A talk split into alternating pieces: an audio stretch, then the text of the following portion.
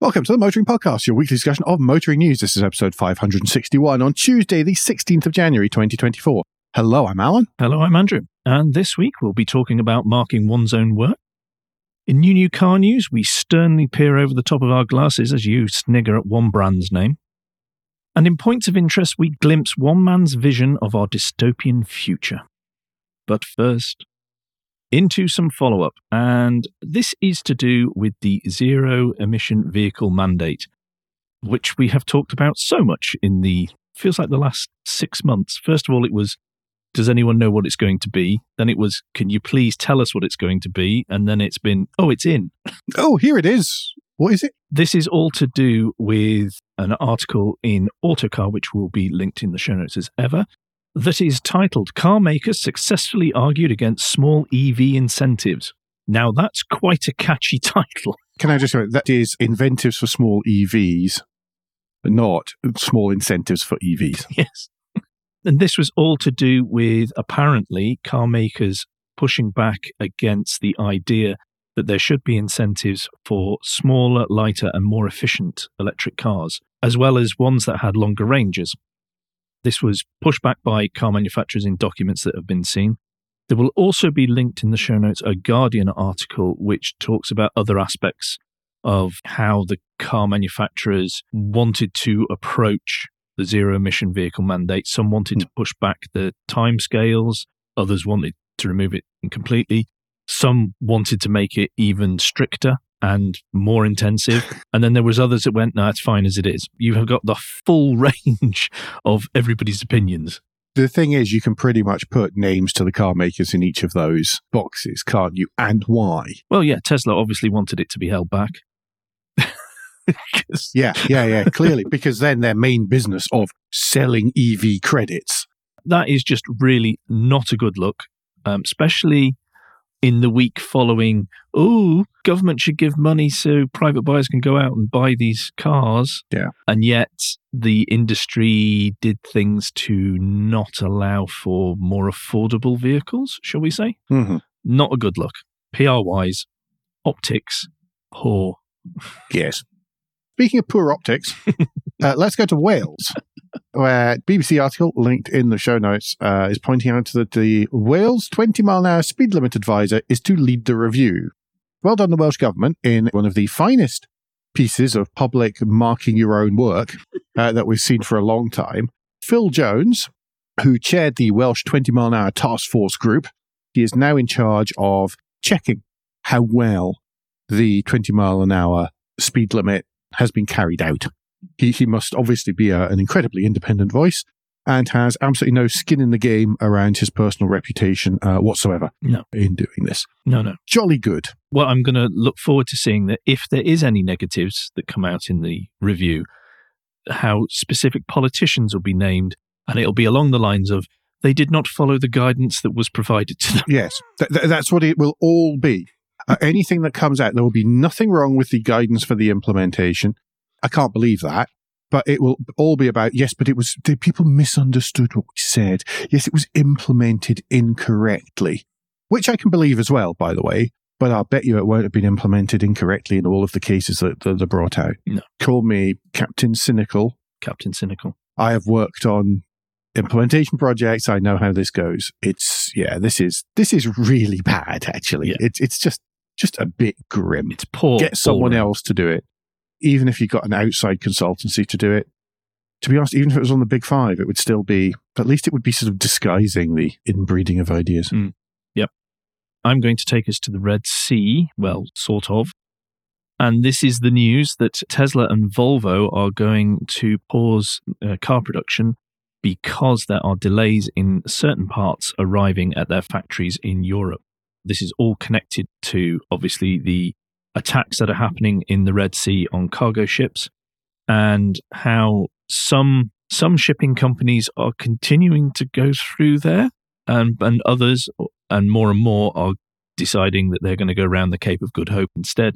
This obviously adds delays and costs mm-hmm. to an already pressurized industry or part of the supply chain for car makers, because shipping costs are going up and up, yeah. partly due to a real pinch on the number of containers that are available, and therefore the costs are going up because it's a seller's market, as it were, rather than the buyers. And yeah. this is just hitting car manufacturers even more, on top of energy prices, increasing wages, all these other things that are coming in at the same time.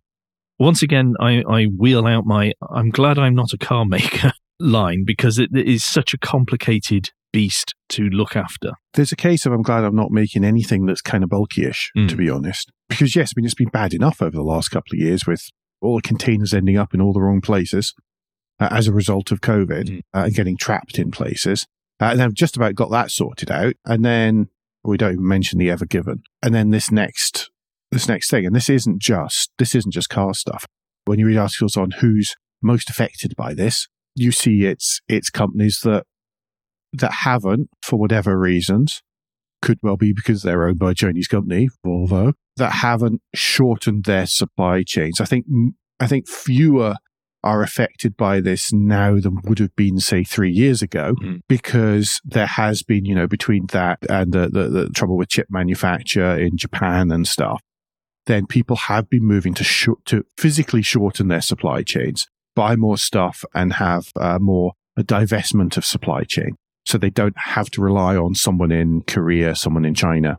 They're maybe, you know, buying from, they have a, a backup European source that they can run for a little while. Might be more expensive, but it'll be... No, but that's basics of purchasing and supply chain one oh one, isn't it? It's that you, you do not... But yeah, I know, I, I know. And this is where we, again, we can point out the, the silliness in business decisions that the car industry and other industries, it's not just them, and under other industries have made, and how that's come home to roost when it comes to supply chain security. And let's make it clear, that's over twenty, thirty years. Yeah. And successive generations of management. That is not down to, to current management, really. They're having to drag everything back in, yeah. in most cases. Yeah. On top of this, and it's it's not in this article that is linked in the show notes, but on top of this is the news that B Y D have bought their own ship hmm. for transporting vehicles to Europe and Uh, I presume they want to get into America as well. I imagine, but I would also imagine that they wouldn't come via the Suez Canal to get from China to America. No, no. We don't often use Marine Link as a source, no. but that was a really good story, actually. It's a, it's actually interesting anyway, because it's not really, a, it's not a, a an automotive-specific story. It is it is quite an interesting article, um, and I would recommend you click on that one, mm. bizarrely enough, because it's such an unusual source and widening of horizons. Yeah. Do you want to take us to Munich, though? B M W and the Munich factory, they have said, essentially, to paraphrase, when they stop making internal combustion engine vehicles in Munich, uh, they'll make E Vs instead. Seems like a statement of the bleeding obvious as far as I'm concerned. The iconic factory will close its doors to combustion car production from the end of twenty twenty-seven, says Matt Bird on Piston Heads, although Matt Bird does not speak like that. Sorry. Sorry, Matt. The idea is it's going to build the new class saloon. So that was th- the one that looks a bit like an E thirty um, three series from days of old. A bit, I said. Yeah, if you don't open your um, eyes and look at the pictures and the, the images. Which I quite liked, but Mister Clues did not, as you might have guessed.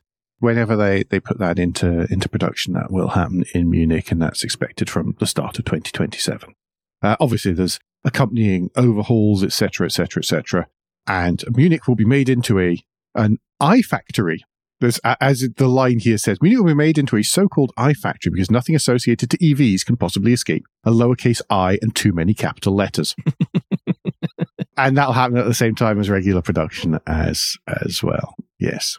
Oh, oh, if you're wondering what an iFactory is, a key part of it is a comprehensive digitalization with a holistic approach to the interaction between people, processes, and systems, uh, if that clears it up in any way, shape, or form. But I would kind of hope that most car factories already have an interaction between people, processes, and systems. Yeah. I, w- I would say that because that's my day job. Yeah, I, I was definitely thinking along the lines of how there is another large German company who we have repeatedly said recently, what have you been doing otherwise?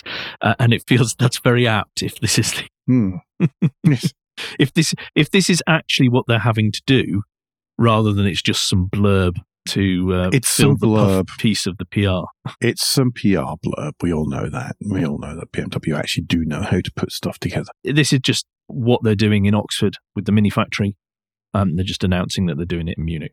So. They're just refurbing it and making it easier for people to build stuff. That's all they're doing. That's all of that stuff. All of that stuff, the, the outcome of all those words is we want to make it a bit easier and more efficient to build stuff.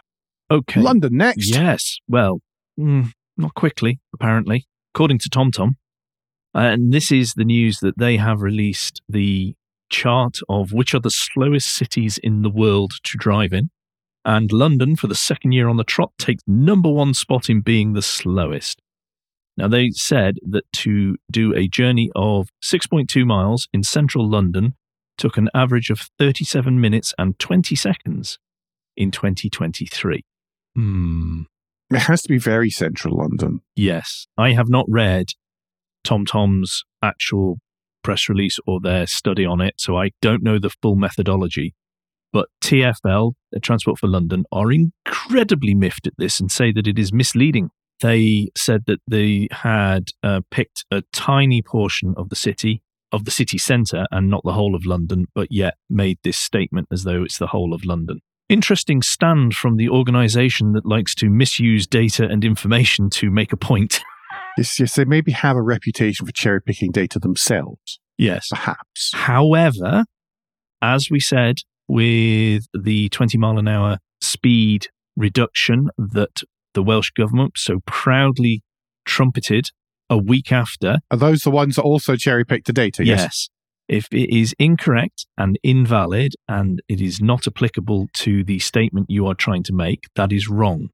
But like I say, I have not read the TomTom thing, so I don't know whether that's T F L just shouting fake news or whether it's real. I imagine reality is somewhere in between. Yeah. I like that they're described as a location technology company, TomTom, which does actually describe what they do. I think it's a nice move on from, because it just used to be sat-nav company, TomTom, mm.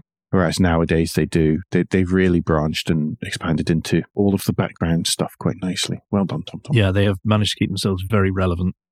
Do you want to take us to Vietnam? Vietnam, yes. If if you happen to have the chance to drive a vehicle from Vietnam's first major automaker, which I think is quite a generous statement, VinFast, then uh, do be careful about uh, your criticism, it seems. Uh, they don't take to it very, very well. Not in Vietnam itself, no. Not in Vietnam. Well, they didn't take to it very well from in, in America either. So Sonny Tran is a thirty-seven-year-old Vietnamese social media personality, according to James Gilboy on The Drive, uh, who's built a, f- built a following for his post commentating on VinFast. You can see where this is going, can't you? A prolific poster until December in lots of uh, Vietnamese language and business groups. Questions included questioning the financial integrity of the venture, uh, sales numbers, whether or not stuff was actually designed by Pininfarina, or if it was done, or if the majority of the design work was done somewhere else. Uh, not alone in these, by the way. Not alone in these. As a result, or possibly completely unconnected, but probably as a result of these, he has been repeatedly detained by police in Ho Chi Minh City, being interrogated uh, over these. He's had his electronic devices seized, uh, data copied. This all happens under the Vietnamese Criminal Code, which reportedly forbids harming the interests of others. So from the individual to the state and everything in between. And that apparently includes VinFast. Mm. Not a good look, uh, VinFast, but then VinFast doesn't really have a very good look anyway. It would seem to be, say, a little bit, uh, a little bit troubled. I, I heard that the some of them have actually been sold in North America now, right. And that some people have bought them, and that they're not as quite as buggy and poorly built as some of the original press cars were on that drive in Vietnam, where it didn't go great. To be honest, it could only get better from that. Well, yes, it would be hard for it to be much, much worse. Mm. Yeah. Have they announced any European ambitions? They probably have. Uh, I don't know I if anything's happened as a result. They've announced the ambitions, but I, I think something was mentioned yes. with the reveal of their pickup. Mm, that would make sense, because it was also unveiled at C E S, because that's the world's big motor show now. No, because uh, Detroit's going to go back to January. Did you see that? Uh, yes, I did. Which seems a brave move. As someone who has to go there next week, shut up. Okay, then. So before dropping you in it further, I will take us to Sainsbury's. And this is the news that they are going to be the first supermarket in the U K to introduce their own electric charging brand, Smart Charge, is set to introduce seven hundred fifty rapid chargers across more than one hundred stores by the end of this year, twenty twenty-four. They undertook some customer research, which seems a wise move before you do something like this. And I, again, I've not seen the survey, so I don't know what the questions were.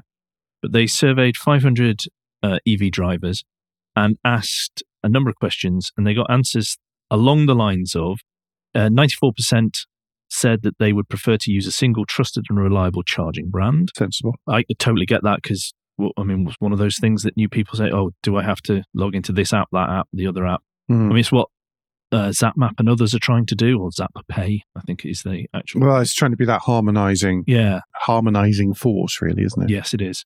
They are going to charge a flat rate of seventy-five p per kilowatt per hour. That sounds expensive, and I think it is actually a bit expensive, but I think the thing that really pees people off is having the that initial two ninety-nine or whatever it is this week of uh, sort of initial fee to start the charge. Or twenty quid, that's some take. Well, yeah, well, that's how much they reserve on your card. Mm. But the actual fee of like two ninety-nine plus whatever, which disguises it. In this case, it's you don't do that. It's seventy-five p per kilowatt hour. So you plug in for ten minutes and then you, you're paying your seventy-five p per kilowatt hour, however quickly you're getting that. Yeah. And then you can unplug and you don't feel, oh, well, I paid a joining fee. I, you know, my start charge starting fee. Yeah, because you, you don't um, pay that for your petrol, do you? I mean, that's all built in. No, exactly. Oh, God, don't give them ideas. Not even in America do you have to pay an initial fee to start pumping the pump. I mean, if that was in any way vaguely workable, they would have done it already.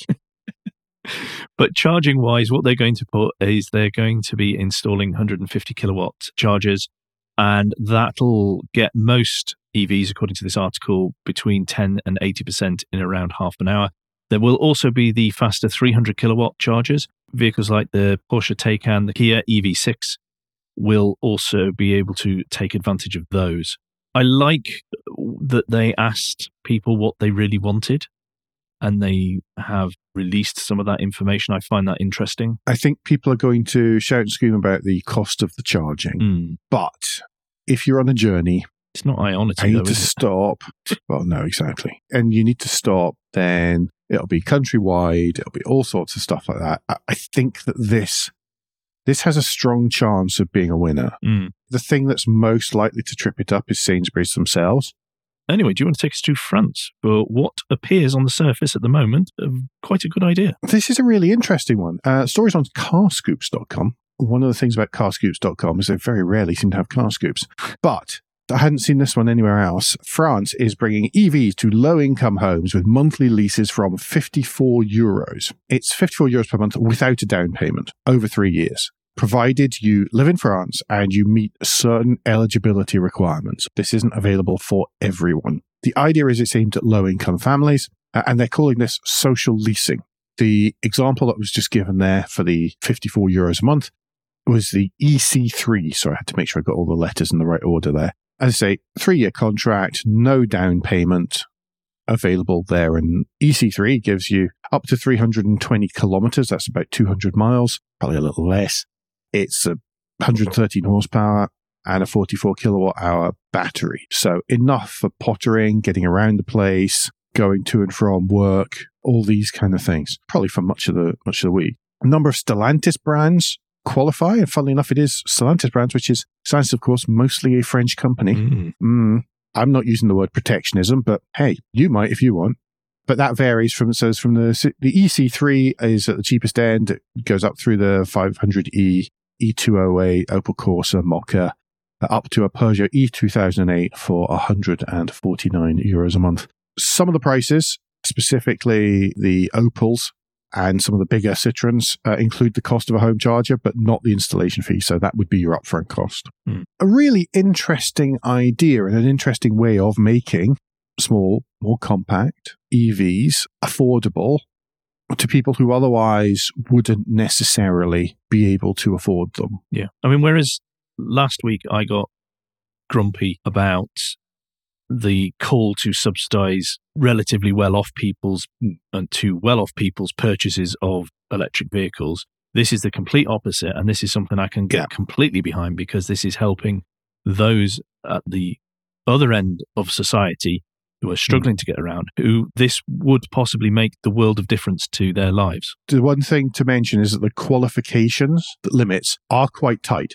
To qualify, you must be a resident of France, have an annual income of up to fifteen thousand four hundred euros, travel more than more than eight thousand kilometers, that's just under five thousand miles per year, and live at least fifteen kilometers or nine miles away from your workplace. Don't earn much money, you travel quite a lot, and you live a bit of a distance away from work. You also have the option to purchase the E V at the end of the lease, and the contract covers insurance, making it possible for cancellation in the event of death, disability, or unemployment. So it really is a mobility thing. This I can see in rural France. Mm, that's what I was thinking. Uh, far more than in the city. If you, you live on the edges of Paris, you're unlikely to qualify for this on many levels. But if you live in more rural France, uh, French are very good at building factories in the middle of weird places. Well, they're going to be in, in northern France, aren't they, with all the battery factories? Yes, well, exactly. But and, and other stuff like sort of driving along through fields, fields, fields. Oh, there's a McCain's chips factory. Bringing the field to the factory.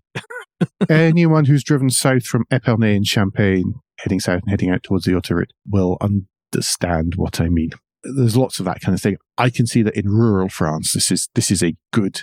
This is a darned good idea. Yeah. For those of you who like older cars, it is probably going to take quite a lot of some wonky-wheeled two oh sixes and, and one oh sixes off the road, uh, and Renault Clios that sort of crab sideways, white Renault Clios that crab sideways along the road. Um, so, you know, you maybe want to try and scoop up some of those uh, when everybody's tra- trading them in for their E C threes. That takes us to Guilt Minute. Quick break in the show eventually takes us to Guilt Minute. Quick break in the show where we ask for a tad of financial support to keep the lights on, the hosting running. If you feel the Motoring Podcast worth a small consideration every month, then you can become a patron. Different levels of patron include different levels of commitment from us to you, including being able to watch the show recorded live. We also have a small range of merchandise in the spring store, from stickers to mugs and t-shirts. If you don't have any spare cash, we do completely understand, and you can help us by following for free from our podcast player to receive every show as they're released, and by liking and rating the show in whatever way your podcast supplier lets you. If you've done all that, and some of us do, so thank you very much. And then the last thing you can do is to recommend us to your friends or colleagues. Thank you, everyone who does. Absolutely, and also to new patrons as well. Okay, there is some new new car news that hasn't come out of C E S. Andrew, uh, whilst I take a drink of coffee, uh, do you want to cover this first story here? Okay. This is the news that Toyota are uprating and refreshing the G R Yaris that's been out for four years, which... I only needed to build twenty-five thousand of the things, and they did that years ago. Yeah. And it's going to, in Japan anyway, come with three hundred brake horsepower. That'll be down for us in Europe and the U K of two hundred seventy-six because of stricter emission regulations, apparently. And it's going to have a no- new auto gearbox. It's going to be available with it. You don't Sorry. have to have the auto box. Okay. Apologies. Also, they've fiddled with the oily bits underneath as well to make it stiffer, including how they've put it together. There's a lot of talk in this Car Throttle article about how they have changed how it's screwed together and welded together to make it stiffer, because that was one of the, that's some of the feedback they've got off customers and through their own testing. It's going to be twenty-four percent increase in the amount of area where structural adhesive has been used. And the spot welding has been increased by thirteen percent. This is the sort of information we gained on this. This is proper, this is proper car nerdy article, this. I love it. But the whole car is car nerdy. Absolutely right for this particular model. Yeah. From the outside, the differences are very small. You can see the, uh, there's a slightly reprofiled front bumper in the pictures here, and there is new rear lights as well, which have more sort of horseshoe-shaped light signature. But the big difference is inside, and that's where most of the screaming and shouting and stuff is going on, because as well as dropping the seat twenty mil, which I think is a has a knock-on effect, which is quite a lot, because you have to sort of, I think that pretty much means you have to sort of redo crash testing and all sorts of fun stuff like that. Dropping the seat height is is a big deal. They've done that by twenty mil, but they've also then put in a new dashboard. And the new dashboard has all the same bits as the old dashboard. It's just that instead of being kind of spread out across the width of the vehicle, and sort of being direction generic, it is now all pointed towards the driver. But it is all pointed towards the driver on a big flat slab. And people either love that or hate that. Frankly, this is one of those cars that if you're complaining about the looks of the dashboard, you're missing the point of the whole darned car. Ah, uh, it's good to know when Alan has opinions. This is not a car that, ah, oh, there's going to be, oh, there's some hard plastics. Of course there are hard yes, have plastics. We, have you scratched the dash yet, Alan? Come on. It's based on a B-segment hatchback. What do you expect? It's not about the dashboard and stuff. It's about, I mean, it may well be that they've had to do it for homologation reasons to make it easier for them to have big flat dashboards in the rally cars.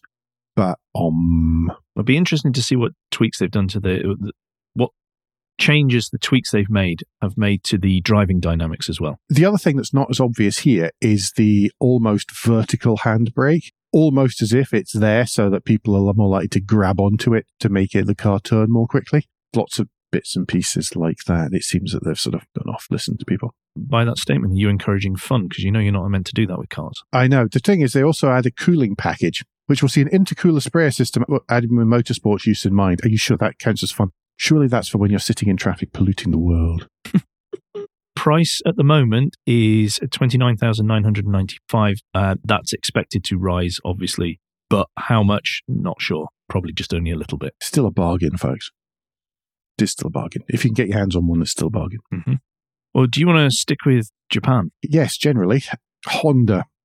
Honda has previewed a new era of E Vs. This is at C V S, obviously.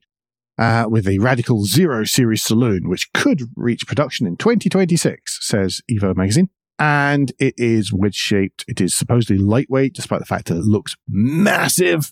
And, of course, it's electric, because you don't unveil petrol-powered things at C E S. It's a concept car. It looks like something I scribbled in the margins of my jotters at school. It looked like something that they brought out, I think it was in twenty twelve, and they've just tweaked ever so slightly with a slightly different lighting design, but basically it's exactly the same in profile and looks. It's not an unfamiliar concept car in general. It has a dedicated E V platform, a conservative approach to battery sizing, hopefully not quite as conservative approach to battery sizing as Honda have done in the past.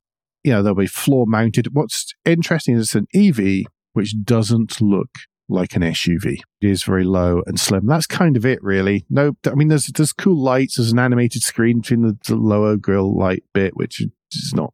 It's cool. I, I really like it. It's a really cool concept car.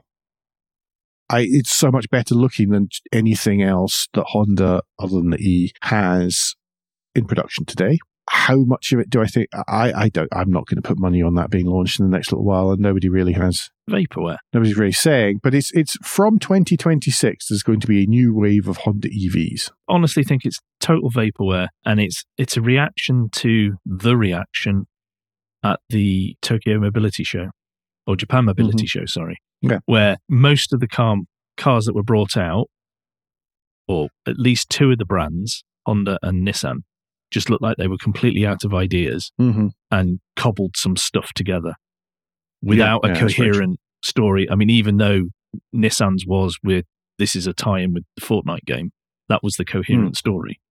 But yeah. This will never get made. I don't believe it will. It's they have literally gone into the back of the warehouse and gone, oh, we've got this already. Let's just take the wing mirrors off, put some fancy L E Ds around the front and the back. And I mean, I love the lighting at the back of the car. Yeah. I love that lighting. I think that looks stunning. But none of it will ever make it to the road, which makes me cross with Honda. They should be do- they should be much better at this by now. You would have thought so, wouldn't you? Um, C E S, by the way, really bad place to show off cars. Well, it depends who you are. It's a bad place because it is a B two B show. It is not a consumer show. I think I th- think the car industry were flat this year. There, flat. There was nothing really exciting, was there? Not really. People generally commented that that they didn't think, and this included journos who'd generally been taken there to see stuff, that it was that it was not a good platform for car manufacturers because everything got diluted by all the other stuff that was there. Mm. And maybe so then maybe, to my earlier slightly mocking point, maybe Detroit is right to come back. It is, and it would be slightly before. Honestly, depending on what happens, I would try and make a point of going to Detroit next year if that's happening. Mm. That's happening in January. Anyway, I'm going to take us to, well, still C E S, but China.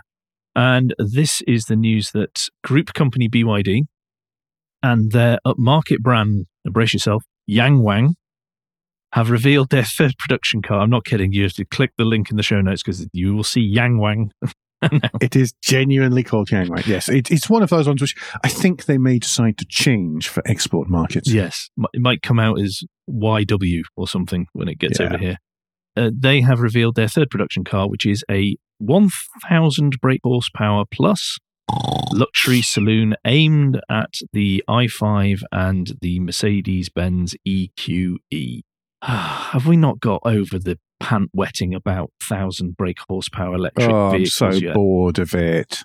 Just one thousand brake horsepower vehicles in general. Yeah. I'm just bored of it. Yeah, well done. I mean, it was an amazing technological feat originally, but now it feels like, oh, I can't announce anything unless we say it is this, and it's just, it's lost all impact. They're saying that this car could be an E V or a range extender, and that's the two options.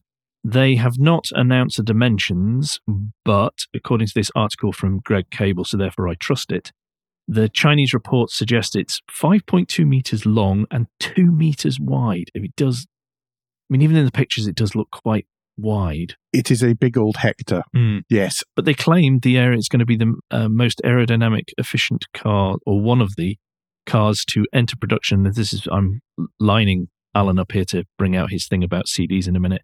With a drag coefficient that betters the i five and E Q E at zero point one nine five C D. That's very good. Now remember that the actual thing that matters, and I wasn't going to say this, but he just prompted me into it, is the C D A, which is that drag coefficient multiplied by the frontal area.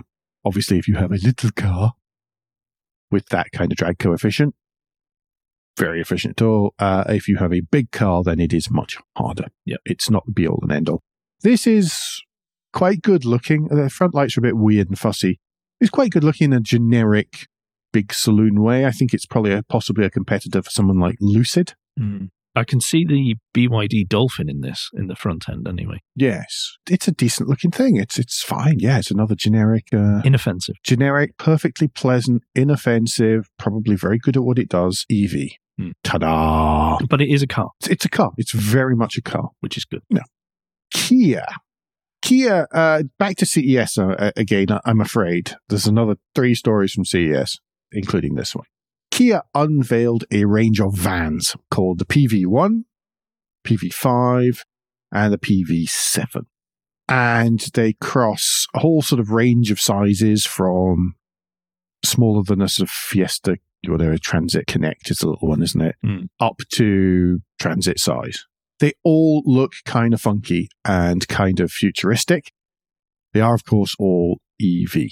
They must be pretty serious about this because they did ship a whole bunch of people out to Vegas to see these uh, and to, to be introduced to the concepts behind them. As I say, there's different versions and different sizes. There's passenger versions that are more M P V and sort of Volkswagen. Um, I want to say Caravelle, but it's not that, is it? It's not. It's not. I'm thinking about the electric one. Oh, the I D Buzz. The, trans- the Transporter size uh, or I D Buzz, a bit bigger than I D Buzz, I think. Yeah. Sizes, and they're in that kind of range. That's the sort of core of it. There's a smaller one. The smallest one is a bit bigger than a Citroen Ami, and the bigger one, as I say, is, is proper Transit size. It's very awesome. Mm. The other thing they introduced as part of that, so there's some numbers around dimensions and stuff, which is sort of pretty obscure. Not really going to go into them. The other thing that they unveiled as part of this was a whole, a whole sort of palletization, modularity of stuff that goes in the back of them.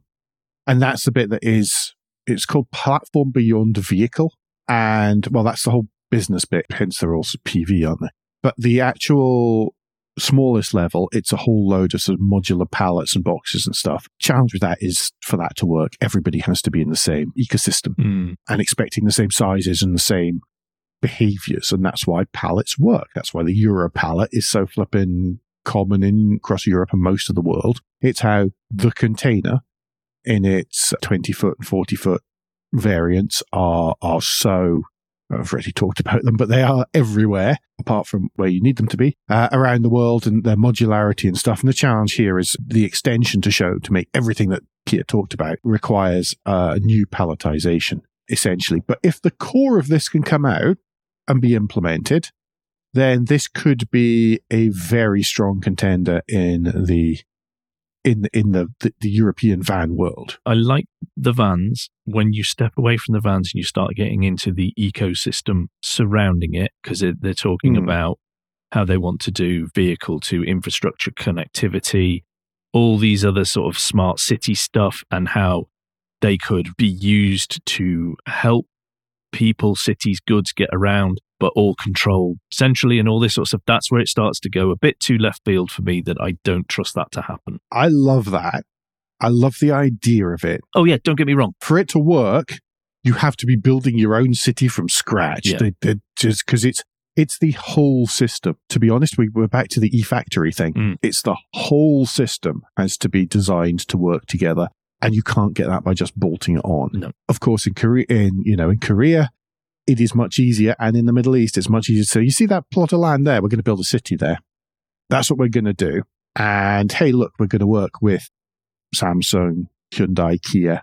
Choose your large Korean, top to bottom, vertically integrated conglomerate at will, and we're going to do that. You know, you're going to buy uh, your, your Hyundai house and your Kia van and your travel to work at Samsung. Yeah, it's all going to work on the Samsung Android platform. Yeah, yeah, exactly. That's it. Whole ecosystem is being developed by a company called SuperNow, which is looking at the mobility possibilities that could be available, while Boston Dynamics is looking at what could be done with robotics. Always makes me happy that Boston Dynamics is on the other side of Boston, so I've got this buffer zone when all the robots start to in- invade. They freak me out. Uh, anyway, that's enough on that one, I think. Really, really interesting, though. I actually love that idea. I just sound a little bit Andrewy about whether or not it's going to going to be implementable. No, but at least the vans are good-looking and look like they will do what they are intended to do. There'll be the bit of this that, that's real, the mid and the large-size vans. I think everything else is probably an extrapolation from that, mm. which, by the way, is the right thing for C E S. Yes. If you're a car company and you're going to C E S, this is the kind of thing you take to C E S. You don't take, let's have more infotainment screens. And you don't do what Volkswagen did. Yeah.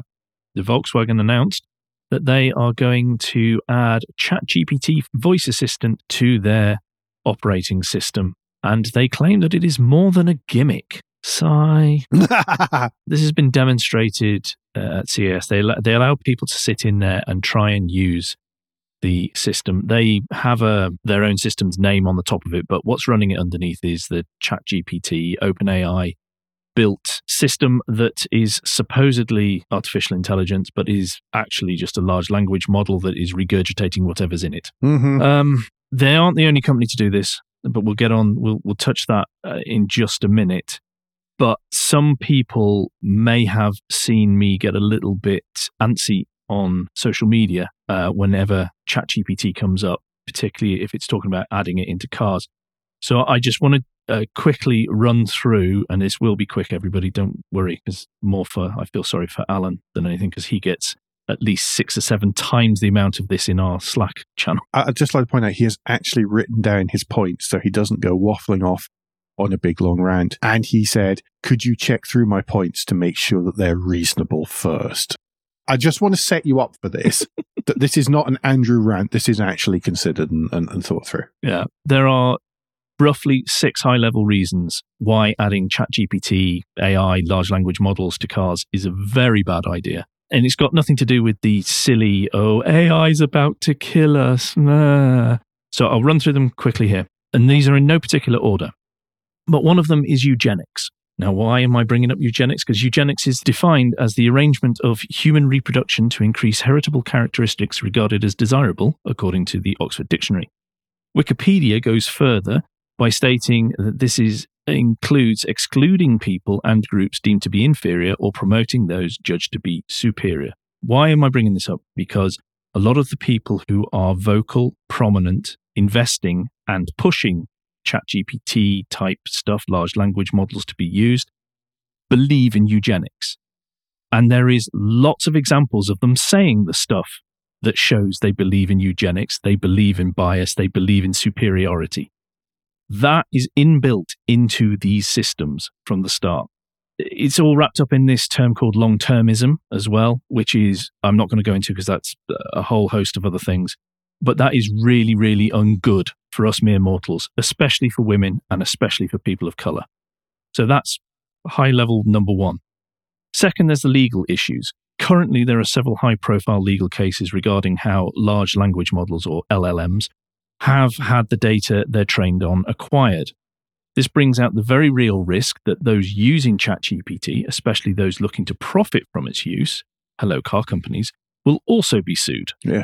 Then we can go on to environmental impact. This is one that really gets me generally, by the way. I was so glad when I was scrolling through these, I was looking through this yesterday, I was so pleased that you'd included this, because I thought, if he hasn't included the environmental impact, I'm going to have to go, can we add that in?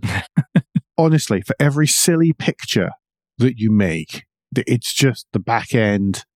It, blah, blah, blah. On you go, on you go, because you've read, you've scripted this and I haven't. To enable A I and the chatbots to work, there needs to be large amounts of electricity and water. The electricity is to run the data centers and the water is to keep them cool. Not many people know that that's what is needed, that they need to be kept cool as well. It's not just a little fan in the back of your P C. It's ruddy great computers are working on. Gua needs to make a picture of a collie dog look more Scottish, yes. Okay? Stop it. So there's oh. there's estimations that for ChatGPT three, it used three point five million litres of water to train. And that's only if it happened in one of the efficient U S data centres. If it was in Asia, then the estimate is five million litres.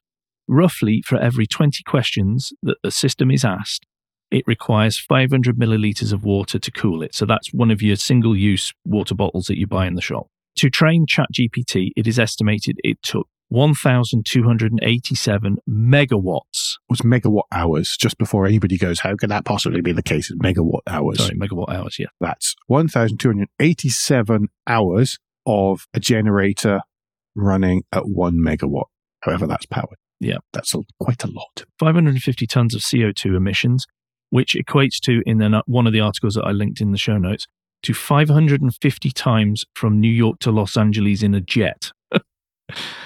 That makes the cars look positively environmentally friendly in comparison. Yeah.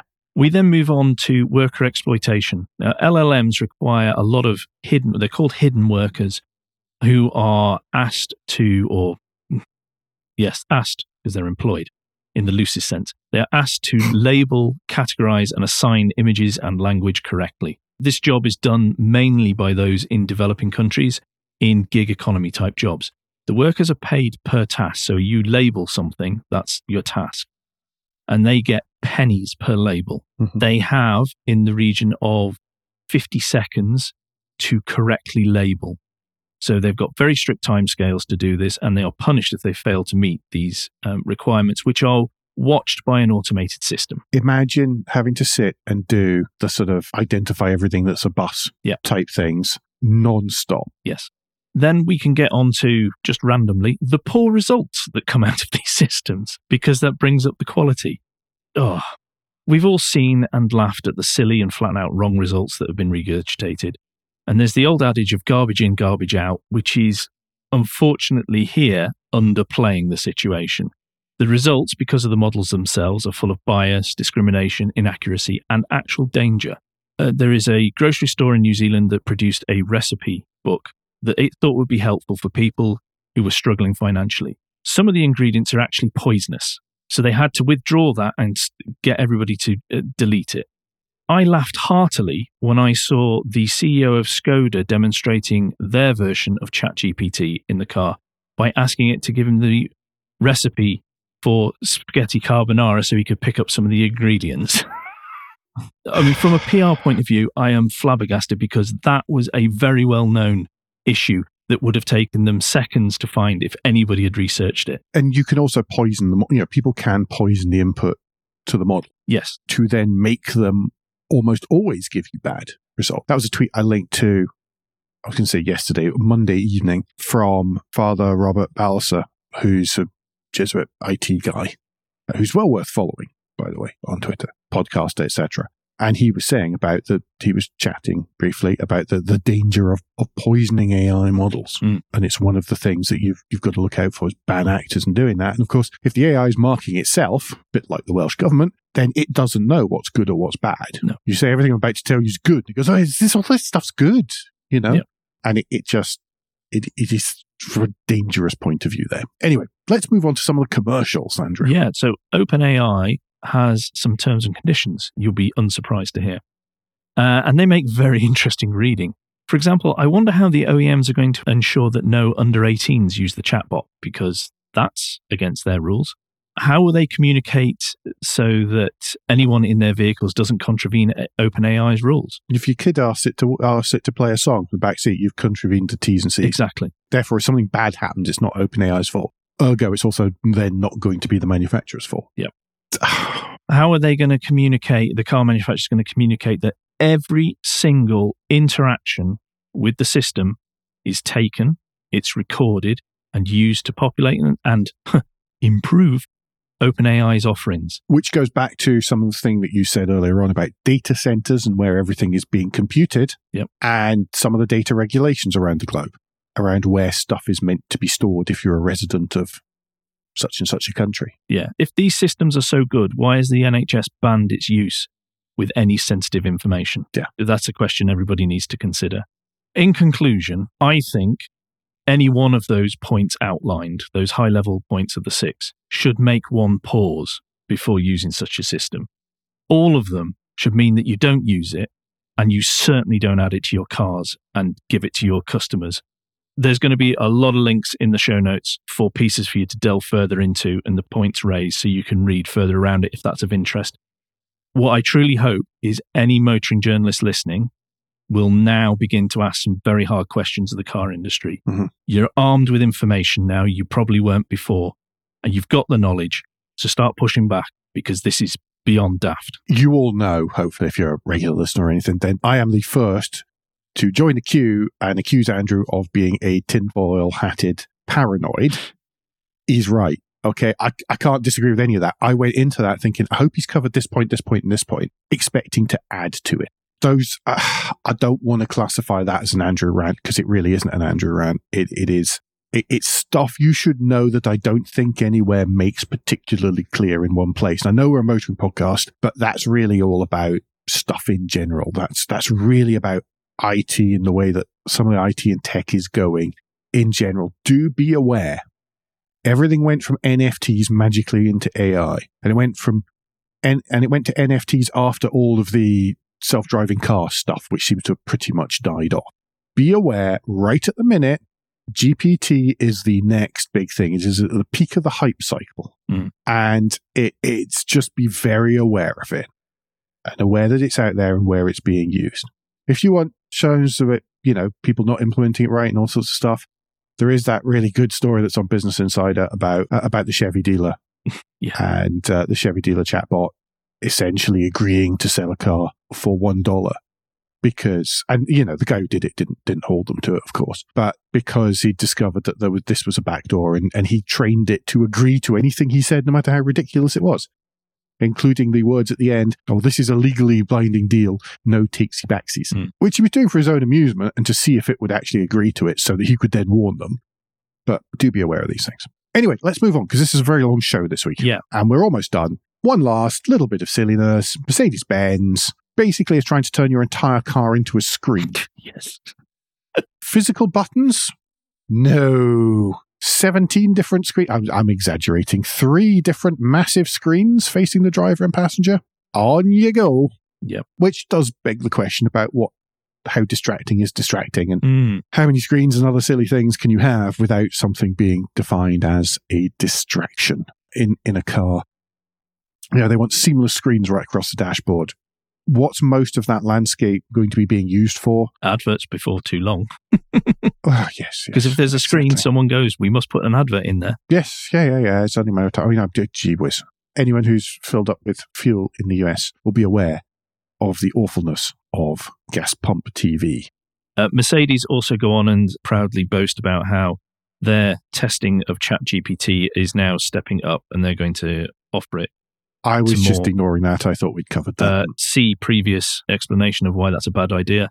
And then uh, choose how much you believe the future is like this from Mercedes. The future's bright. The future's many, many screens and a lot of uh, mood lighting. Mm.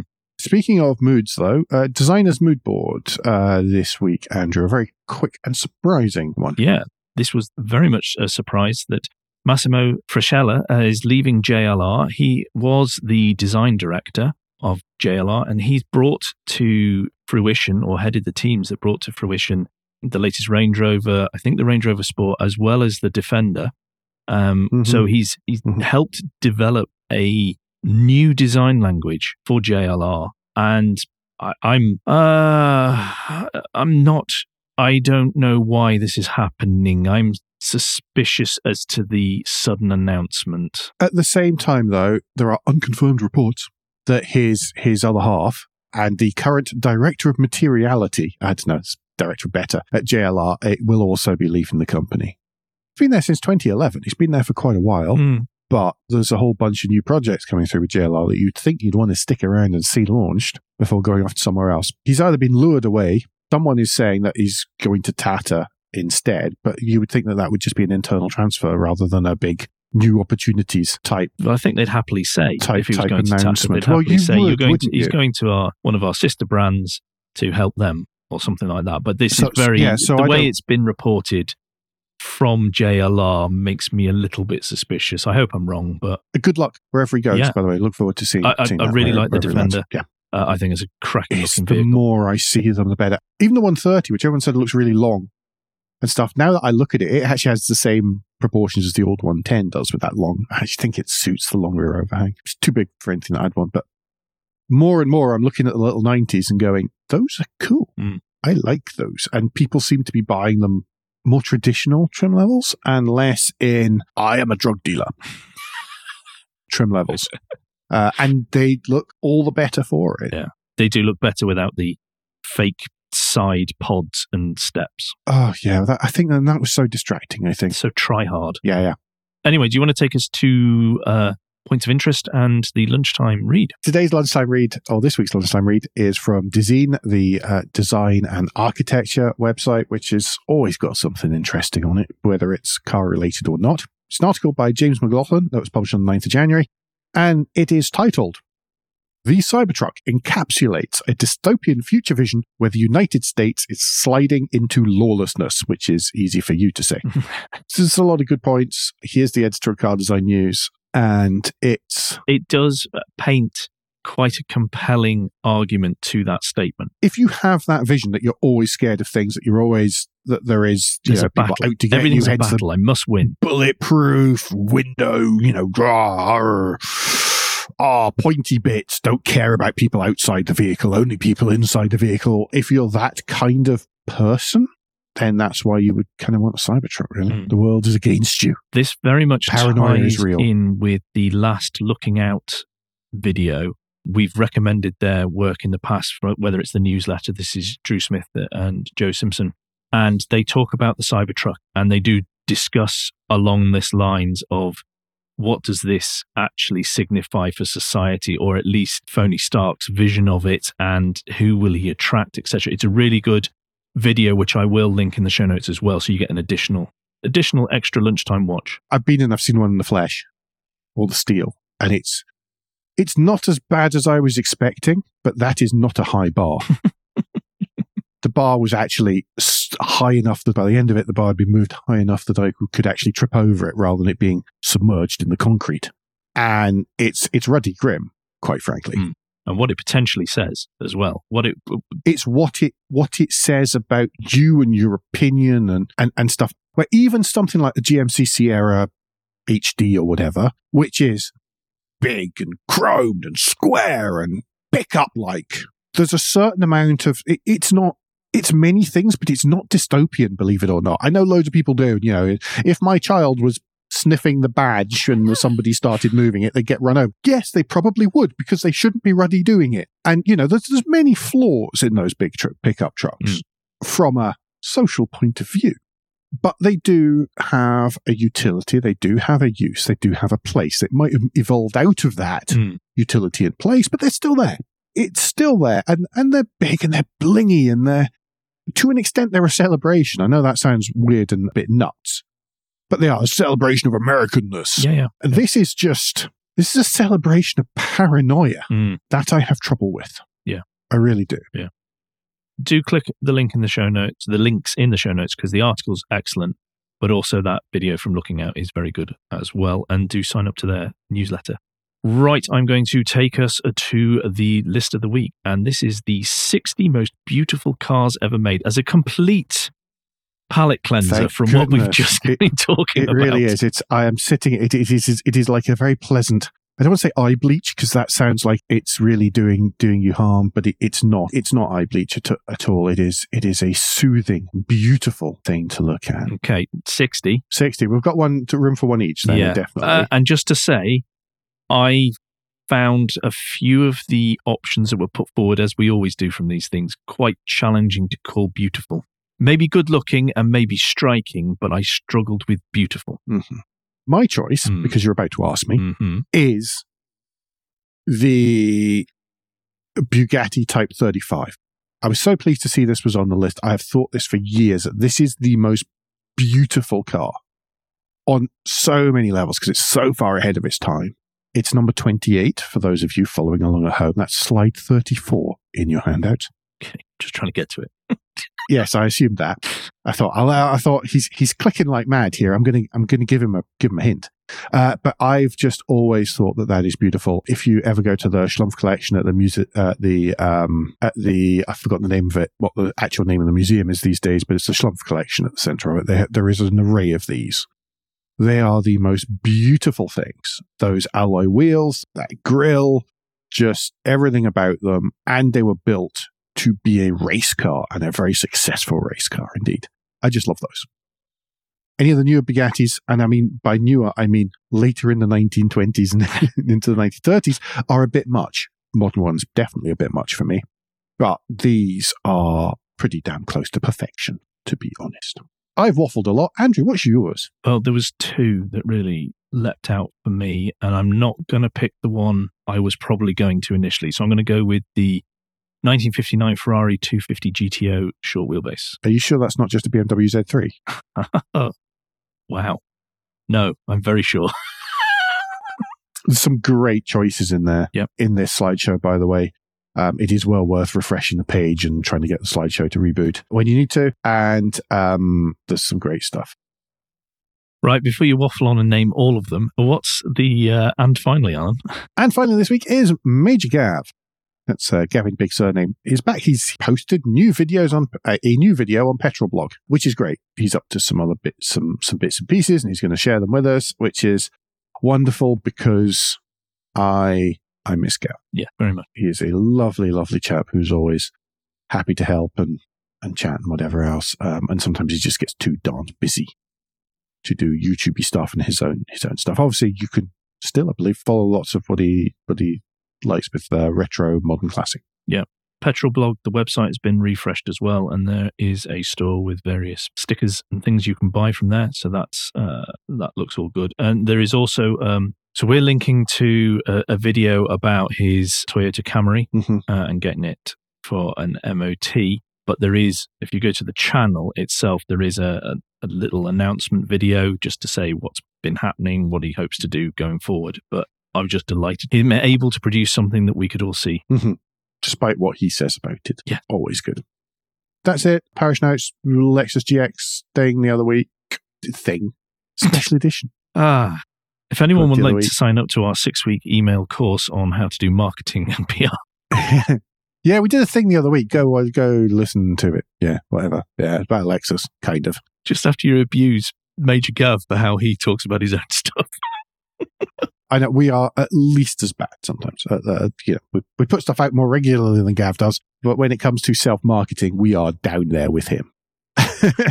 Let me move into the final marketing message of the podcast to remind you that between now and next week, you can give us any feedback, share your thoughts with the show at Motoring Podcast on Twitter and Instagram, on Facebook, and on the contact page at motoring podcast dot com, the hub of all our activities. Uh, remember, you can support us financially via Patreon, and please leave a review and rating on Apple Podcasts or however your podcast app lets you do such a thing.